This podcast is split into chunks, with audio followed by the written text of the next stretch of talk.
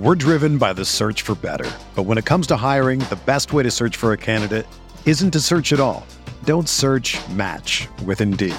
Indeed is your matching and hiring platform with over 350 million global monthly visitors, according to Indeed data, and a matching engine that helps you find quality candidates fast. Ditch the busy work. Use Indeed for scheduling, screening, and messaging so you can connect with candidates faster. Leveraging over 140 million qualifications and preferences every day, Indeed's matching engine is constantly learning from your preferences, so the more you use Indeed, the better it gets. Join more than 3.5 million businesses worldwide that use Indeed to hire great talent fast. And listeners of this show will get a $75 sponsored job credit to get your jobs more visibility at Indeed.com slash BlueWire. Just go to Indeed.com slash BlueWire right now and support our show by saying that you heard about Indeed on this podcast. That's Indeed.com slash BlueWire. Terms and conditions apply. Need to hire? You need Indeed.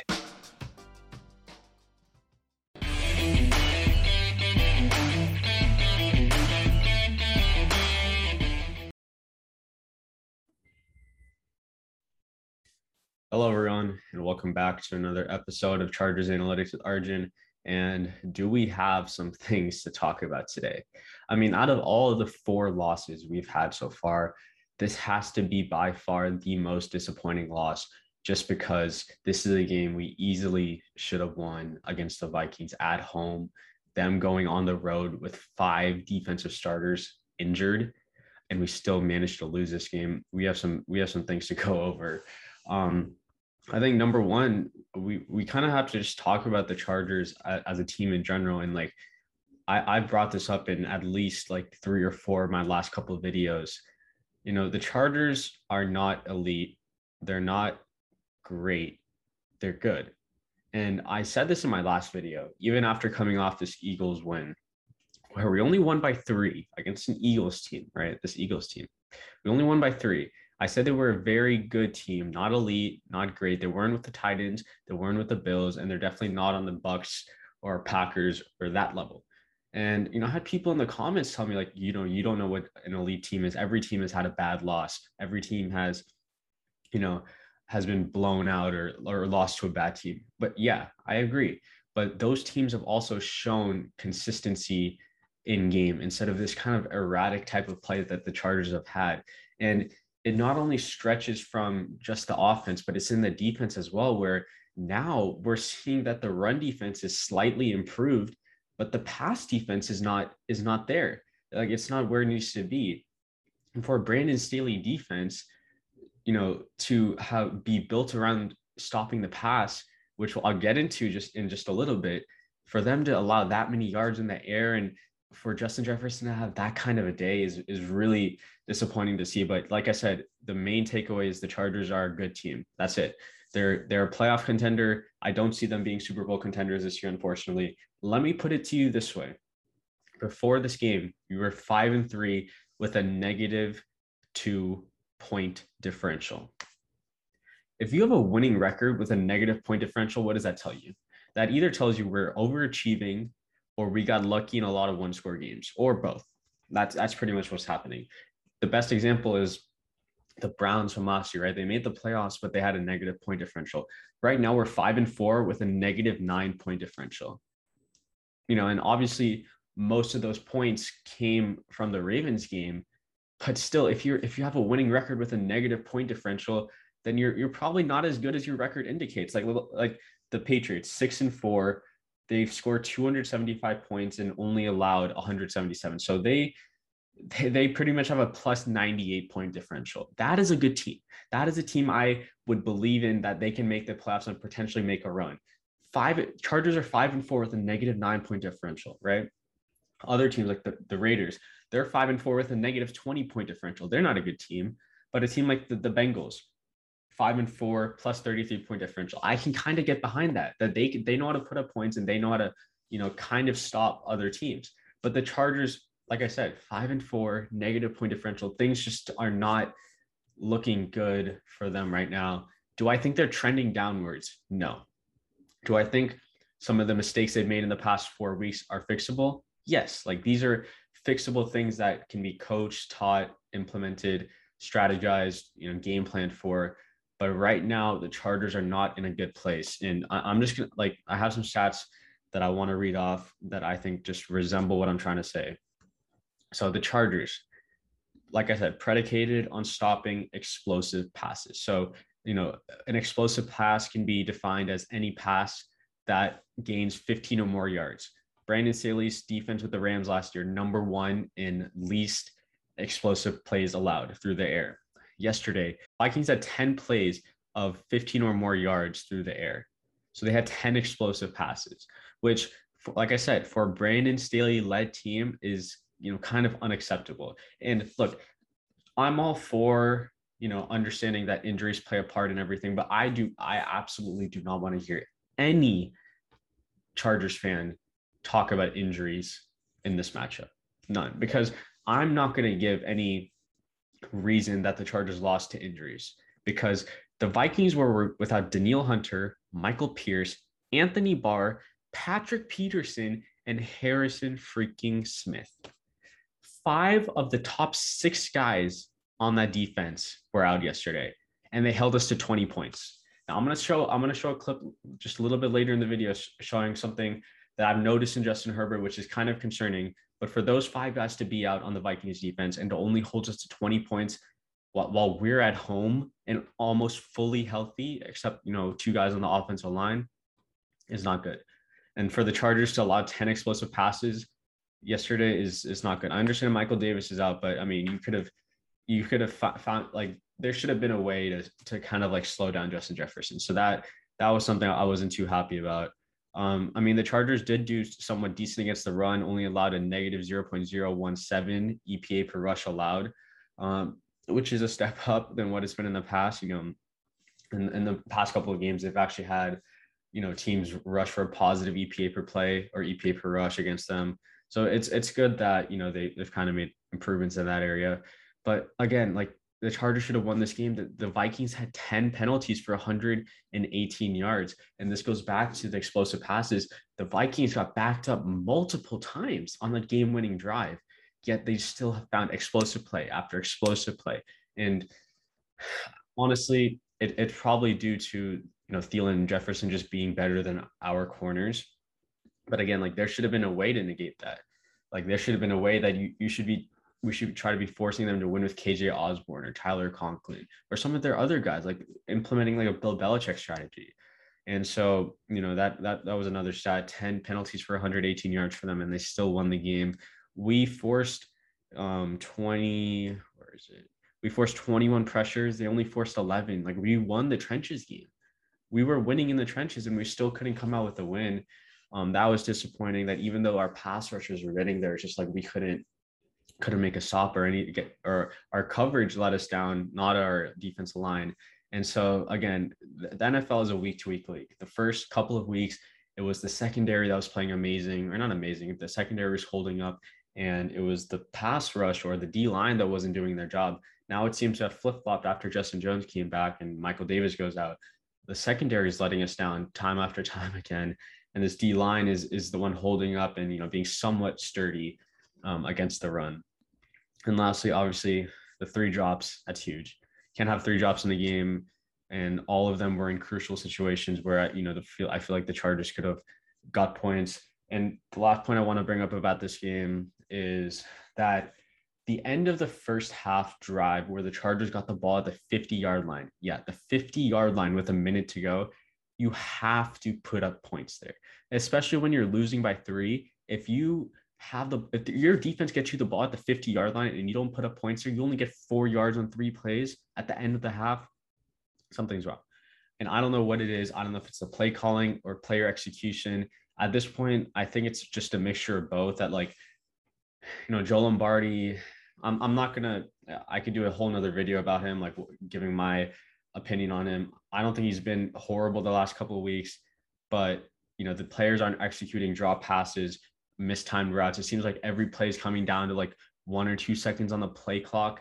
Like that, you know, they're not getting set in time. They're the play calls coming in late. There's no and the whole idea of like tempo and we want to keep the defense off balance. I just don't see it. I haven't been seeing it. So um, that's going to take me to this clip that I wanted to highlight.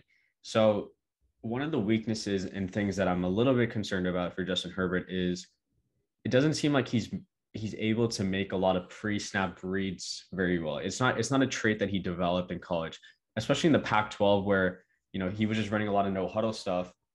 He never really saw these exotic fronts like you see in the NFL. And the problem to me is I think Joe Lombardi and, and the rest of the coaching staff are expecting him to be able to make these reads pre-snap like he's Drew Brees, but he's not Drew Brees. He's a second-year quarterback out of Oregon.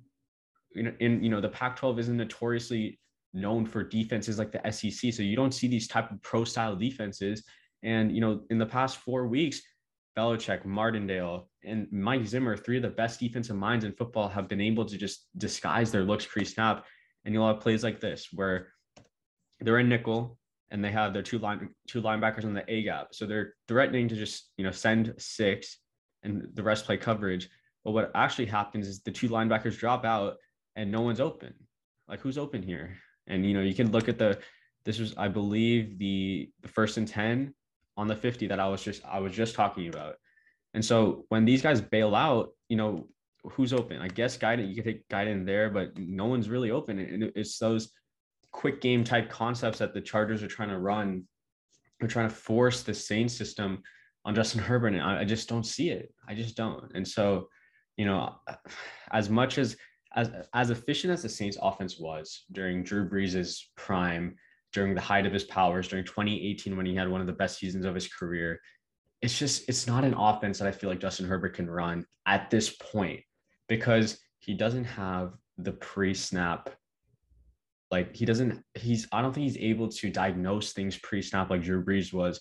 And and if we go back to the clip I was just showing you, these exact looks are what teams are showing. It's these cover zero looks where they bail out at the last second, or they send one or two, send a stunt somewhere, and he, you know, no one's really open. The reason Herbert did so well against the Eagles is because they don't disguise at all. Like they have one of the most vanilla defensive schemes in the NFL. So when Justin Herbert, all he has to do is, you know, if they're not disguising anything, he's going to shred them. That's a good thing. But when they do disguise, and you know, some it's not really something that you can really see in the data. It's a film thing. Um, when they do disguise their looks, he just doesn't perform well, and I think that's partly because they're asking him to do a lot. Um, you know, the next thing I want I wanted to talk about some like just some of the passing maps, like this this passing map you know the the average depth of target is not is not something I'm too concerned about. Obviously, they they actually didn't have a single pass travel more than 20 air yards. So you know you can do you know do whatever you want with that information. Um, the Vikings could just be trying to limit those explosive passes. But what I'm more concerned about is this: all these passes on the right side, and it's not it's not Justin Herbert only being able to throw to his right side. It's the whole idea of the quick game concepts that the Saints used to run, where it's just a small one one step, three step drop drop back, and they hit a guy on an RPO look. Like Justin Herbert had so much success yesterday on those RPOs, on those play actions, but they got him in, got him um, outside the pocket and in, you know, in rhythm. But they they seem to try to make him a pocket quarterback, and it just didn't work out um, as well. You know, especially for a defense down five starters, this is the type of game plan that they had the type of passing map that they you know end up with it's not it's not something that's too um too encouraging to see and then finally this is a, a passing map like a heat chart for for what the chargers receivers run and where or what the saints receivers ran in 2018 and 2019 as you can see there's a ton of um routes that are run within zero to 10 yards um, outside of the hashes so a lot of spot concepts a lot of slants a lot of you know, digs, drags on both the left and right side. But the difference is the Saints, the Saints offense targeted the middle of the field at a high rate because Drew Brees can make those throws. I believe Justin Herbert can make those throws. And I just I think the Chargers are are the Chargers know that Justin Herbert can make any throw in the book. But I think there's what I am struggling to understand is they're forcing him to make those difficult throws.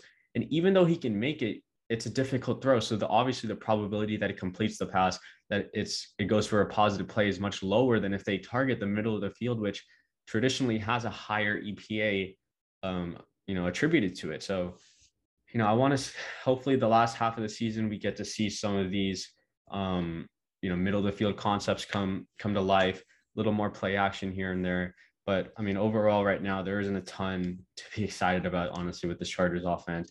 And it, like I said, the Eagles game was great. Obviously, props to Justin Herbert and Lombardi for a good game plan there. But like I said, the Eagles don't have a super complex scheme to diagnose. So if Herbert can beat terrible schemes, great. But if he can't beat good defensive minds, he's not going to do well in the playoffs, and that that's just a fact. So that that's going to determine whether or not the Chargers are Super Bowl contenders this year. I personally, like I said, playoff contenders at best. They have to make the playoffs first. They have a pretty like relatively easy schedule going forward, but they have to take advantage of every game, and that starts with this weekend. Um, let's just go over the Steelers real quick, and then we'll head out of here. Steelers right now, 23rd best offense in the NFL. You know, I don't care if they have Big Ben or Mason Rudolph. This offense is not good. You know, Najee Harris, he's okay. But if anything, you know, like that offensive line isn't that great. Kevin, I just got the news that Kevin Dotson is going to be out um, this weekend. So, you know, that offensive line, which wasn't the best, just got worse. So, got to take advantage of that. Keep the Steelers behind the sticks. Force them to throw the ball because they get run, if they're just going to run the ball the entire game, the time of possession thing is going to be in the Steelers' favor. And by the way, personally, I don't really care about the time of possession thing. Um, I never played football. I'm just a football nerd. I just look at data and stuff, right? Obviously, and I'm kidding, but I understand how fatigue works and how you know if a defense goes on like an eight minute drive, lets up a touchdown, and then the offense goes three and three goes three and out. It's tough on the defense to really get back in rhythm. Um, you know, on just a short on just a short rest. So, you know, you don't really want to let the Steelers control the clock as much from a you know, meant from a physical perspective, the data doesn't really support that time of possession has any correlation with winning or EPA or things like that. So yeah, so Steelers not a really good offense. They're um, decent at running the ball, right about league average. Not good at all at passing the ball, which obviously is expected. And no Juju anymore. So really, you have two targets, three maybe to worry about, and Diontae Johnson, who's you know a pretty solid emerging receiver. Claypool and then Najee Harris. Freiermuth, I'm not too concerned about defensively wise, I mean, you know, the defense is good for the Steelers. They obviously have one of the best defensive lines in the league. Uh, currently, they're ranked 12th in EPA per play allowed. Um, so you know they're gonna they're gonna be stingy. They're gonna be a stingy unit. Probably one of the better ones the Chargers have seen this year.